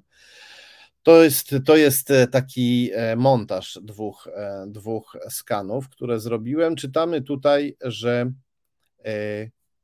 w stowarzyszeniu, innym stowarzyszeniu, nie w stowarzyszeniu Koliber, ale w innym stowarzyszeniu, które się nazywa Klub, Klub Zachowawczo-Monarchistyczny, Pan Wojtera był członkiem Rady Głównej, podczas gdy prezesem e, tej Rady Głównej był Adam e, Wielomski. A na pewno Adam Wielomski w tej Radzie Głównej zasiadał, bo tutaj e, zapisy KRS nie są do końca jasne, przynajmniej jeśli chodzi o Krajowy Rejestr Sądowy dostępny elektronicznie. Pan Wielomski występuje raz jako prezes Rady Głównej, raz jako wiceprezes Rady Głównej. Bez wątpienia to jednak on rządził klubem zachowawczo-monarchistycznym a pan e, Wojtera był członkiem Rady Głównej, którą, e, którą, którą ten Adam Wielomski kierował, którą Adam Wielomski e, kierował lub której był wiceszefem. Klub zachowawczo-monarchistyczny, nazwa ciekawa wynika z tego, że pan Wojtera, prezes e, przedsiębiorstwa państwowego i wróg własności państwowej, był też przeciwnikiem demokracji, wolał, e, wolał monarchię. No ale nie dlatego nas ta sprawa interesuje. Interesuje nas dlatego, że Adam Wielomski, który był szefem e, lub wiceszefem dla pana Wojtery w klubie zachowawczo-monarchistycznym. Pan Adam Wielomski jest jawnym zwolennikiem Putina. Pan Adam Wielomski e, twierdzi, że polska prawica powinna przestać e, bawić się w okazywanie wstrętu do Putina, powinna e, Putina popierać, ponieważ Putin pomógłby polskiej prawicy wsadzić opozycję do więzienia na przykład i zaprowadzić totalny zamordyzm. Takie rzeczy pan Wielomski pisał e, w tygodniku Najwyższy Czas. A na portalu konserwatyzm.pl pan Wielomski nazywał Putina słowem katechon. To jest słowo greckie. Ono w teologii oznacza strażnika dobra, kogoś, kto stawia zaporę złu, takiego mm, supermena poskromiciela, który odgania od nas demony. Tak pan Wielomski widział rosyjskiego zbrodniczego dyktatora Władimira Putina. I tak się dziwnie składa, poproszę o skan numer 14, że również pan Wielomski jest znajomym Konrada Rękasa, założyciela jawnie prokremlowskiej partii Zmiana. E, w 2014 roku Wirtualna Polska e, opublikowała, e, opublikowała artykuł, w którym zacytowała wypowiedzi Wielomskiego i Rękasa, którzy pisali do siebie na Facebooku. To był, oni pisali do siebie w 2013 roku, gdy Putin przygotowywał pierwszą napaść na Ukrainę i najwyraźniej byli tego świadomi, a w każdym razie na to wskazuje ich konwersacja ich wpisy na Facebooku. Wielomski w swoim wpisie przymila się do Rękasa, pisząc tak. Uwaga, bo to dosyć szokujące słowa. Jeśli któregoś kolejnego 17 września, to jest nawiązanie do napaści Rosji na Polskę w 1939 roku. Jeśli któregoś kolejnego 17 września Rosjanie zaatakują Polskę, to zawczasu zgłaszam mój akces do kolaboranckiego rządu, na czele którego będzie stał Konrad Rękas, pisze Adam Wielomski. Adam Wielomski, który tak poza tym jest wychowawcą uniwersyteckim, wychowuje polską młodzież na Uniwersytecie Przyrodniczo-Humanistycznym w Siedlcach. No, wychowuje, wykłada dla niej, czyli jest jak dla tej młodzieży jakimś autorytetem. Jeśli któregoś kolejnego 17 września Rosjanie zaatakują Polskę, to zawczasu zgłaszam mój akces do kolaboranckiego rządu, na czele którego będzie stał Konrad Rękas, mówi Adam Wielomski a rękas mu odpowiada: e, Nasi idą, nasi idą, tak mówi o Rosjanach, tak pisze o Rosjanach, i dodaje: Niestety na razie interweniować mają tylko na Ukrainie. Na NATO jeszcze przyjdzie czas. Jeszcze przyjdzie czas na Polskę, która jest członkiem NATO, tak to można rozwinąć. E, ci nasi, czyli Rosjanie, przyjdą do nas i zrobią nam to, co w tej chwili robią w Ukrainie. Tak zapowiada Konrad Rękas, a Wielomski się z tego, e, się z tego cieszy. No dobrze. Czym jeszcze się zajmuje e, lub zajmował prezes portów lotniczych pan Wojtera? Poproszę o kolejny skan, skan numer 15. Pan Wojtera mm, jest też e, e, założycielem czegoś, co się nazywa Instytut Libertatis, czyli Instytut Wolności, bo libertas to wolność po łacinie. To, co widzimy, to są dwa skany ze strony tego instytutu, i tutaj pan Wojtera się chwali swoimi dokonaniami, nawet dość skromnie, bo on, jak wiemy, tych dokonań ma znacznie więcej. A e, obok niego, jako człowiek Instytutu Libertatis, e, występuje e, niejaki Jacek Szafader, który się przedstawia jako praktyk biznesu z ponad 70-letnim doświadczeniem w branży nowych technologii, specjalista z zakresu wiedzy na temat oprogramowania dla firm i budowania relacji z klientem.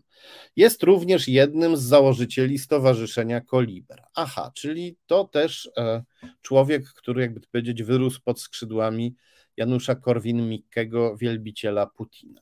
Czym jeszcze zajmuje się pan e, Szafader? Poproszę o kolejny skan.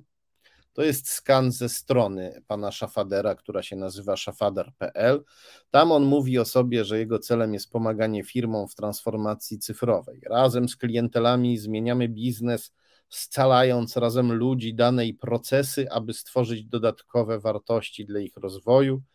Interesuję się światem, a konkretniej tym, co na Ziemi i ponad nią. Jestem człowiekiem o szerokich horyzontach no i tutaj pan Szafader reklamuje też blog, który się nazywa tripowscy.pl. To ta, ten mały e, czerwony prostokącik na dole. To jest, to jest e, e, logo tego blogu. Postanowiłem sprawdzić, czym się ten blog zajmuje. E, i jaki związek z tym blogiem ma pan Szafader. I odpowiedź znalazłem w jednym ze starych artykułów dziennika Rzeczpospolita. Poproszę o skan numer 17. E, to jest artykuł dotyczący e, losu Gulnary Karimowej, córki uzbeckiego dyktatora, która była tam celebrytką i aferzystką finansową, nie tylko w Uzbekistanie, ale na całym świecie. Potem e, trafiła do, do łagru, czyli do obozu koncentracyjnego, ponieważ klany mafijne rządzące Uzbekistanem zaczęły się między sobą, między sobą bić. I jako ekspert w tej sprawie wystąpił pan Szafader, najwyraźniej dobrze obeznany z Uzbekistanem. Mm, powiedział, powiedział e, dziennikarzowi, że mieszkańcy Uzbekistanu w rozmowach często powtarzają, że gdzieś tam są bogaci, może nakradli, ale my tu w naszych wsiach po prostu żyjemy. Skromnie na nasze możliwości, z naszym poczuciem elegancji. Ale ta skromność to czasem nie jest kwestia tańszego telewizora czy smartfona, tylko na przykład braku prądu i bieżącej i bieżącej wody. No, wynika z tego, że pan Szafader Uzbekistan poznał, e, poznał dobrze i właściwie to by się e, chwaliło. Świat należy poznawać. No ale niestety przyszły takie czasy, że e, kiedy dowiadujemy się, że ktoś dużo podróżował po postsowieckich krajach, to robimy się niespokojni. Tym bardziej, jeśli jest to ktoś, jeśli jest to człowiek wyrosły pod skrzydłami Korwin-Mikkego i kolega Mateusza, Mateusza luźni. No dobrze, szukając dalszych e, przejawów działalności prezesa Wojtery i jego Instytutu Libertatis, trafiłem na kolejną informację. Poproszę o skan numer 18. E, e, czytamy, że Instytut Libertatis E, uczestniczył w turnieju, który się nazywał Pierwsze Mistrzostwa Niewidzialnej Nogi Wolnego Rynku, zorganizowanej przez Centrum Kapitalizmu. E, chodziło tutaj, jak rozumiem, o turniej piłki nożnej. E, czytając cały artykuł, doczytałem, że prezes Wojtera stał, stał na bramce w tym meczu. Przed, drużyna, reprezentacja Instytutu Libertatis mm, trzy razy wygrała, raz zremisowała, raz przegrała. I wszystko się e, e, odbyło e, pod hasłem Wolnej Białorusi. No i to jest bardzo miłe, to bardzo miło brzmi. Wolna, wolna Białoruś, no kto by się nie podpisał pod takim hasłem, i czytamy, że zbierano pieniądze dla libertarian na Białorusi. Kto to są libertarianie? No to to są ultraliberałowie spod znaku między innymi Janusza Korwin-Mikkego. Tacy, co to pogardzają przedsiębiorstwami państwowymi, nie chcą płacić podatków, ale ich e, miłość do wolności nieraz e, kończy się w zaciszu domowym, bo tak jak e, Korwin-Mikke, wielu z nich uważa, że mąż ma prawo bić dzieci i, i, i żonę. Postanowiłem sprawdzić, kim są ci libertarianie z Białorusi, których wspiera prezes Wojtera i jego, i jego koledzy. Poproszę o kolejny skan, skan numer 19. Otóż okazało się, że przywódca białoruskich libertarian, e, Jarosław Romańczuk, na, e, w Białorusi występujący jako Jarosław Ramańczuk, e, to Polak, obywatel Białorusi. Okazało się, że ten człowiek, który jest przywódcą białoruskich libertarian, jest też honorowym członkiem Stowarzyszenia Koliber, założonego przez prezesa Wojterę. E, tutaj to, co widzimy, e, ten skan to jest wycinek e, z Wikipedii, gdzie są wymienieni honorowi członkowie Stowarzyszenia Koliber. I tam Jarosław Romańczuk figuruje obok no, postaci bardzo dobrze znanej w Polsce, niestety obrzydliwego antysemity, i wroga kobiet Stanisława Michalkiewicza, który opluwał Żydów, opluwał też ofiary gwałtów, pedofilii. E, I to jeden e, z wieloletnich, jakby to powiedzieć, asów, e, gwiazd. Był przez wiele, wiele lat gwiazdą mediów księdza Tadeusza e, Rydzyka, Stanisław Michalkiewicz. No ale nas interesuje w tym przypadku bardziej Jarosław Romańczuk, przywódca białoruskich libertarian. I poproszę o kolejny skan, skan numer 20.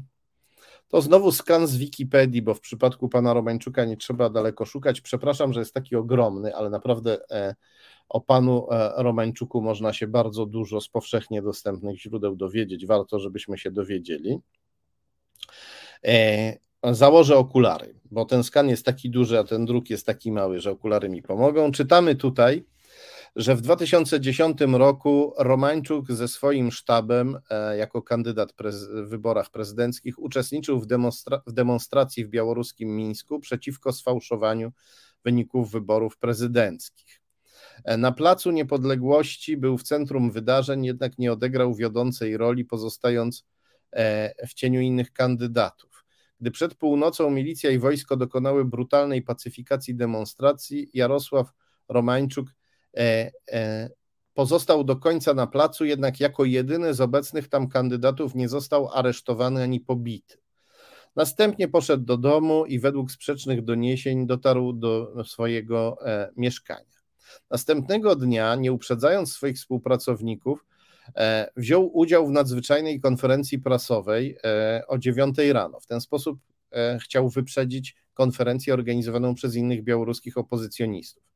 I wydał oświadczenie, w którym potępił swoich kolegów opozycjonistów za spowodowanie rozruchów, za radykalne działania i, na, i w tym oświadczeniu powiedział, że rewolucje na Białorusi rujnują demokrację. Oświadczenie było filmowane wyłącznie przez trzy państwowe białoruskie kanały telewizyjne. Obserwatorzy mówią, że Romańczuk był blady podczas wystąpienia, a oświadczenie czytał e, z kartki, czego zwykle nie robił. Nie podnosił wzroku, często mylił się czytając, a potem państwowe media e, e, nadały wszędzie, gdzie się dało to, to, to oświadczenie. Obserwatorzy mówili też, że styl tego wystąpienia, jego język nie był e, podobny do zwykłego stylu Romańczuka, za to był bardzo e, podobny do stylu publicystów związanych z białoruskim KGB, czyli z białoruską policją polityczną.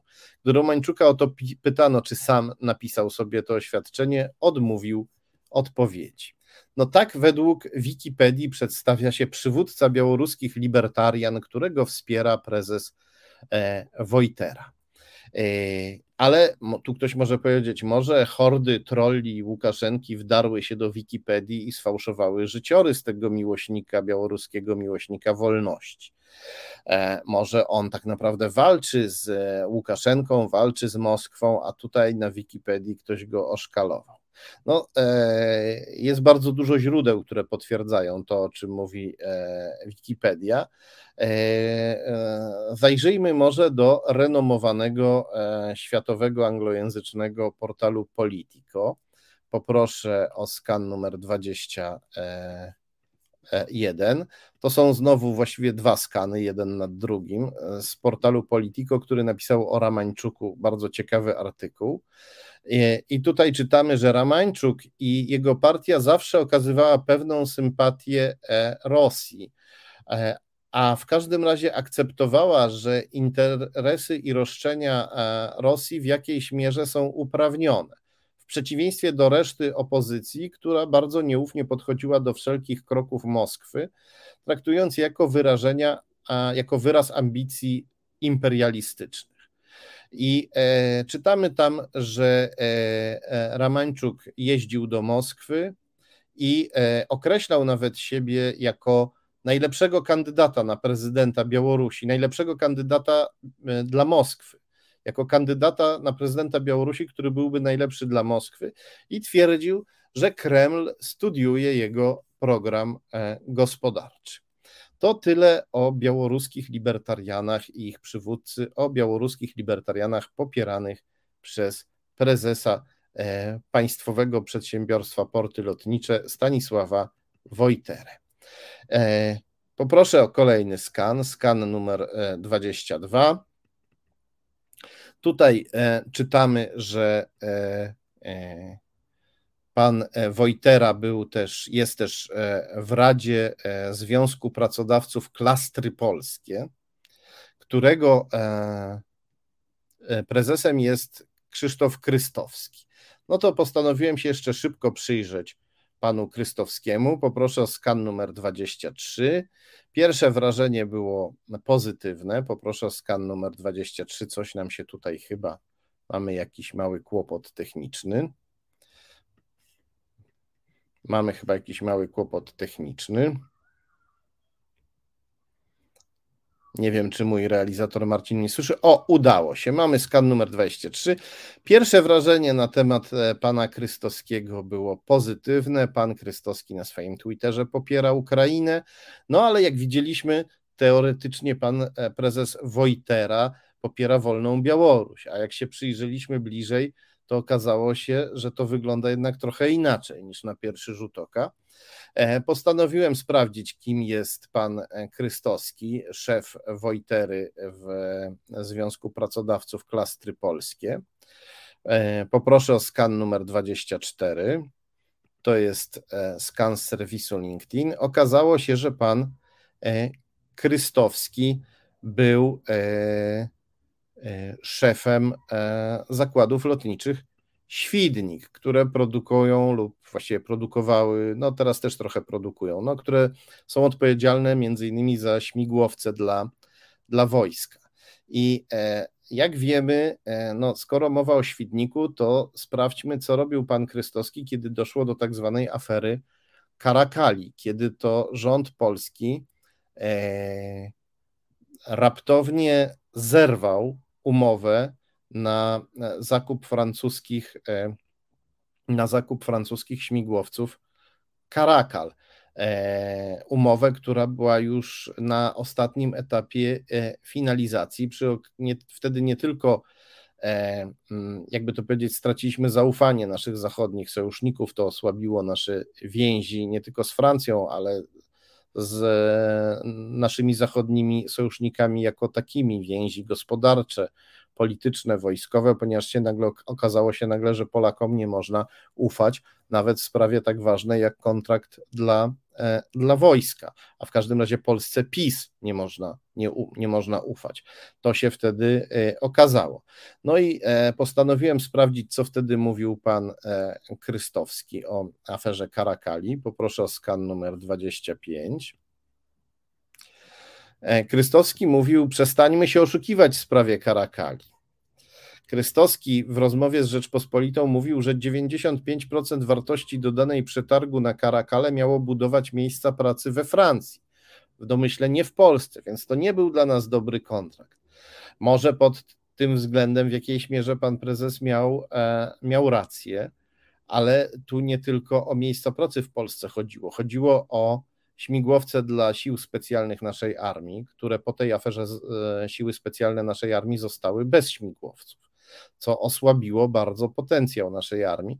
No i e, chodziło też o nasze związki z zachodnimi sojusznikami, związki, które jak widzimy obecnie powinny być jak najmocniejsze. Tu ktoś można powiedzieć, no dobrze, ale e, e, Świdnik e, mógł na tej e, umowie z Francją stracić, więc nic dziwnego, że prezes popierał zerwanie tego e, kontraktu. No, jeżeli będziemy stawiać takie partykularne interesy nad bezpieczeństwem naszego kraju, to wrogowie nas po prostu zjedzą. Poproszę, do tego należy dodać jeszcze to, że poproszę o kolejny skan, że aferę Karakali rozpętał nie kto inny, jak tylko nasz dobry znajomy, e, Antoni Macierewicz, który zerwał ten kontrakt. Człowiek e, otoczony e, ze wszystkich stron ludźmi związanymi w ten lub inny sposób z Rosją i postanowił zastąpić Karakale Black Hawkami, czyli amerykańskimi śmigłowcami, które miałyby być produkowane w Świdniku e, przez koncern we współpracy z koncernem Lockheed e, Martin. Poproszę o kolejny skan, skan numer 27. W tej operacji uczestniczył lobbysta koncernu Lockheed Martin, pan D'Amato. E, no może byłoby fajnie, gdybyśmy mieli, gdyby wtedy ruszyła wielka produkcja śmigłowców amerykańskich, ale e, nie ruszyła, jak wiemy. Wszystko to e, okazało się mydleniem oczu i oddaliło e, nasze siły specjalne od momentu, w którym posiadałyby, posiadałyby śmigłowce, a pan D'Amato to człowiek związany akurat z tymi rodzinami nowojorskiej włosko-amerykańskiej mafii, które wprowadzały E, do Nowego Jorku e, gangsterów e, mafii rosyjskiej, mafii sącewskiej, tak zwanej mafii sącewskiej, związanej z rosyjskimi służbami specjalnymi. Zaś koncern Lockheed Martin, reprezentowany przez pana D'Amato, współpracował z rosyjskim, kremlowskim koncernem Energomasz, który uzależnił na dłuższy czas amerykański wywiad wojskowy od E, rosyjskich silników rakietowych. I to uzależnienie e, e, było tak silne, że Amerykanie bali się w 2014 roku zastosować ostrzejsze sankcje wobec Rosji, bo bali się, że nie dostaną silników rakietowych do swoich satelitów szpiegowskich i wywiad kosmiczny amerykański mógł w ten sposób zostać sparaliżowany przez, przez Rosję. E, jak widać, pan e, Wojtera jest nie tylko człowiekiem wielu niezwykłych e, umiejętności, ale też człowiekiem o wielu niezwykłych powiązaniach. To tyle o panu Wojterze na dziś. Będziemy się jego środowisku bardzo uważnie przyglądać, ponieważ w tych organizacjach, w Stowarzyszeniu Koliber, klubie zachowawczo-monarchistycznym było bardzo e, wiele interesujących osób, które e, wiele z nich zasługuje na e, śledztwo sobie poświęcone. A teraz przechodzimy do ostatniego bohatera naszego dzisiejszego wieczora, czyli do kogoś, kogo bardzo dobrze znamy, do Adama Glapińskiego, prezesa Narodowego Banku Polskiego. Ja przypomnę nasze dotychczasowe ustalenia na temat Adama Glapińskiego. Poproszę o skan numer 28. Tu, to jest e, skan ze strony Szkoły Głównej e, Handlowej gdzie czytamy, że profesor dr Adam e, Glapiński w okresie stanu wojennego był współprzewodniczącym podziemnej nielegalnej Solidarności w SGH. Wcześniej, gdy e, Solidarność przez ponad półtora roku była e, jawnie działającą organizacją opozycyjną, też Adam Glapiński był był e, z nią związany, był związany z, e, działa, z działającą przez ponad półtora roku w latach 80-81 e, jawną opozycją antykomunistyczną, potem został antykomunistą działającym w podziemiu.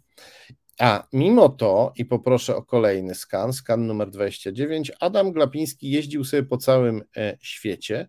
Tutaj czytamy, że pod koniec komunizmu, gdy złożył kolejne, jedno z wielu licznych podań o paszport, w rubryce, gdzie widniało na formularzu pytanie, czy uzyskał kiedykolwiek odmowę, czy spotkał się kiedykolwiek z odmową wydania paszportu, napisał nie. I to jest prawda, bo za czasów komunizmu anty komunistyczny, podziemny Adam Glapiński jeździł sobie po świecie, gdzie chciał, a trzeba wiedzieć, że w tamtych czasach władze komunistyczne wydawały paszport tylko tym, do których miały zaufanie. Jeśli opozycjonista dostawał paszport na wyjazd zagraniczny, to zazwyczaj po to, żeby wyjechał i już nigdy nie wrócił.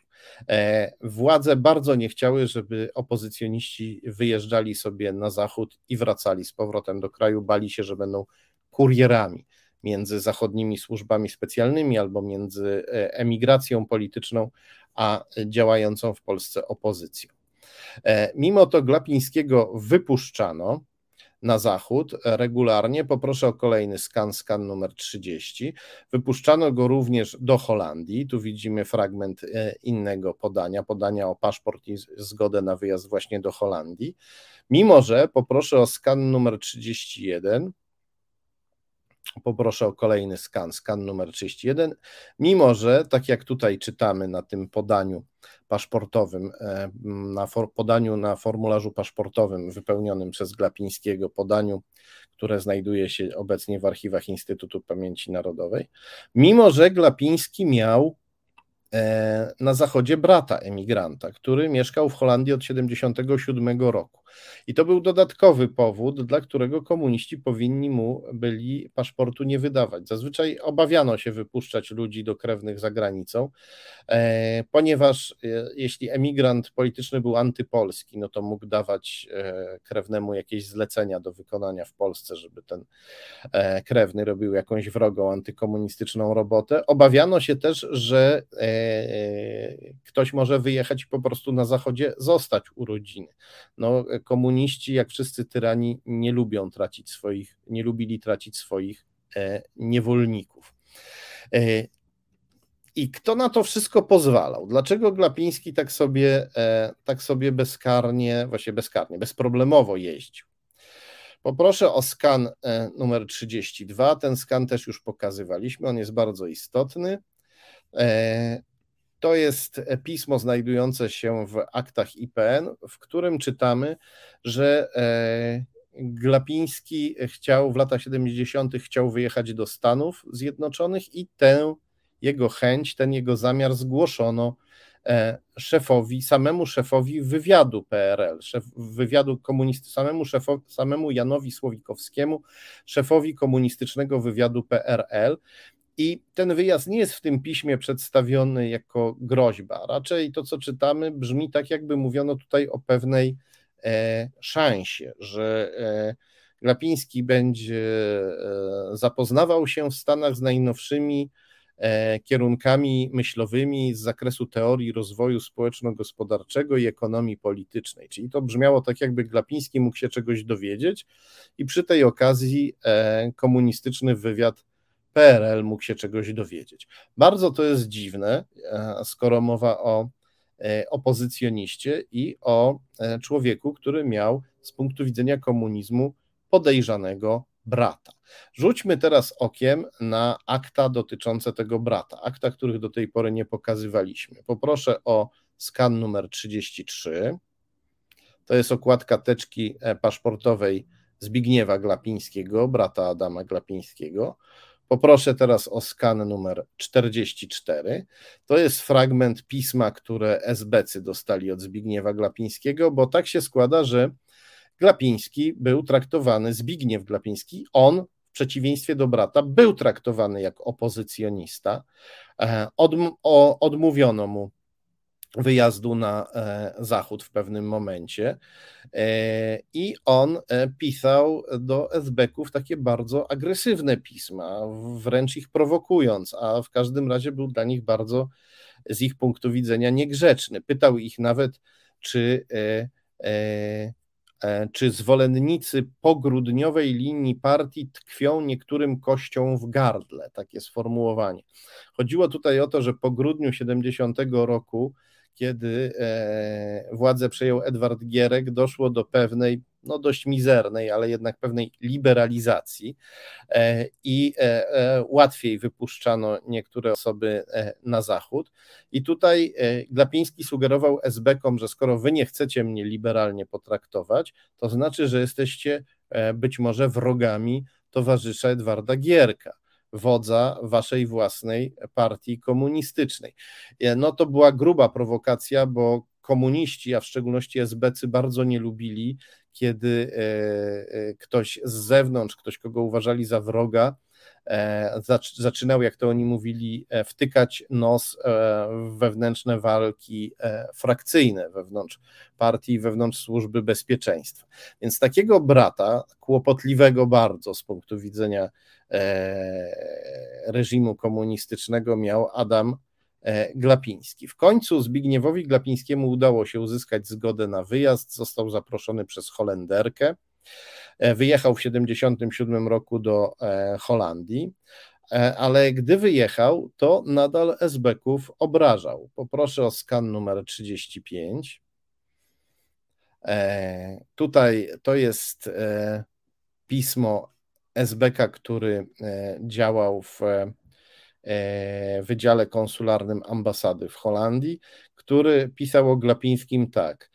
Petent nie reaguje na wezwania do osobistego stawienia się w tutejszym urzędzie, nadsyła obraźliwą w tonie korespondencję, e, e, określa to, co piszemy jako złośliwe insynuacje pod jego adresem i e, na tym się nie skończyło. Poproszę o skan numer 36.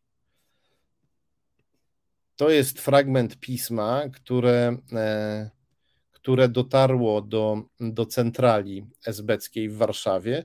Czytamy tam, że e, Zbigniew Glapiński był, e, Zbigniew Glapiński, brat Adama Glapińskiego, był współautorem artykułu, w którym napisał, że polska polityka konsularna, polityka konsularna PRL jest nieludzka, barbarzyńska i antypolska. E, no i tu się e, pojawia pytanie, jakim cudem Adam Glapiński, będąc opozycjonistą, działając w podziemiu, a wcześniej jeszcze, zanim stał się zdeklarowanym opozycjonistą, mając takiego brata, brata, który był traktowany jak, jak wróg, jak osoba e, potencjalnie niebezpieczna dla komunizmu lub niepewna, na pewno niegodna zaufania z punktu widzenia komunistów. E, osoba, która mając takiego brata, który obrażał e, wielokrotnie komunistów, a potem na Zachodzie publikował artykuły ostro krytykujące PRL, jak to możliwe, że mając takiego brata i prowadząc działalność opozycyjną, Adam Glapiński jeździł sobie, jeździł sobie e, na zachód. Dodajmy, poproszę o skan numer 37, e, że również Zbignie, że Zbigniewem Glapińskim, e, że również Zbigniewem Glapińskim interesował się szef wywiadu PRL Jan Słowikowski, który dostawał pisma na jego temat. Na pewno dostał jedno, bo do tego dotarliśmy E, w teczce, w teczce e, paszportowej. Ten sam Jan Słowikowski, który, e, który zajmował się Adamem, Adamem Glapińskim. No i e, jakie jest rozwiązanie tej zagadki? Rozwiązania jeszcze nie mamy, ale zbliżamy się do niego. I tutaj poproszę wszystkich o lajki, brawa i e, dobre słowo dla naszego widza, słuchacza Michała Pawłowskiego, bo to on zwrócił mi uwagę e, na coś, co mi umknęło. Grzebałem w teczkach VPN, a nie zobaczyłem czegoś, co jest łatwo, powszechnie dostępne w w katalogu internetowym Instytutu Pamięci Narodowej. Poproszę o skan numer 38. E, czytamy tutaj, że Adam e, Glapiński został zarejestrowany przez Departament II Ministerstwa Spraw Wewnętrznych, czyli przez kontrwywiad w kategorii zabezpieczenie. Został zarejestrowany jako osoba zabezpieczona. Co to znaczy? Poproszę o ostatni już dzisiaj skan, skan numer 39. To znaczy, że e, co to znaczy? Osoba zabezpieczona to była osoba, którą służba bezpieczeństwa interesowała się lub obserwowała, ale nie na tyle, żeby jej otworzyć jakąś oficjalną e, sprawę, e, żeby ją sprawę osobowego sprawdzenia albo kwestionariusz ewidencyjny, tak się tak mówiono na sprawy, które oficjalnie zakładano tak zwanym figurantom, czyli osobom śledzonym, tropionym, obserwowanym przez SB. E, ale znacznie powszechniejsze było jednak konspirowanie przez tę formę rejestracji agenturalnego charakteru kontaktów z rejestrowanymi w ewidencji operacyjnej SB osobami. Tak mówi oficjalny inwentarz IPN, czyli inwentarz IPN to jest e, strona internetowa, na której znajdujemy taki oficjalny słownik Instytutu Pamięci Narodowej. I tu czytamy, że osoba zabezpieczona mogła być osobą, którą SB się interesowało jako potencjalnym wrogiem, ale znacznie powszechniejsze było to, że w ten e, sposób rejestrowano ważnych konfidentów, których nie chciano oficjalnie zarejestrować jako konfidentów dla większej konspiracji, dla lepszego zakonspirowania ich działalności. Czy to znaczy, że Adam Glapiński na pewno był e, agentem, konfidentem e, komunistycznej służby bezpieczeństwa? Nie, ponieważ e, e, e jak widzimy, ta kategoria, to określenie osoba zabezpieczona, zabezpieczenie jest dwuznaczne. E, natomiast ten fakt, że został tak zarejestrowany, w dużej mierze uprawdopodobnia nasze oczywiste podejrzenia dotyczące Adama Glapińskiego, związane z jego e, dziwną łatwością wyjazdów na zachód, z dziwnymi pozwoleniami na wyjazdy zagraniczne, również do krajów zachodnich, które nieustannie otrzymywał. Kochani, e, muszę kończyć, bo już za chwilę prawoteka. Przedłużyło nam się, no ale mieliśmy dzisiaj dużo do opowiedzenia. Bardzo e, Wam e, dziękuję. E, przypominam o lajkach i przypominam o wspieraniu nas przez wpłaty na konto Fundacji Arbitror, przez zrzutkę, przez wspieranie naszej zrzutki na portalu zrzutka.pl i można nas również, przypominam, wspierać w serwisie Patronite. Bardzo Wam dziękuję. Widzimy się i słyszymy za tydzień, a już za chwilę prawoteka. Reset Obywatelski.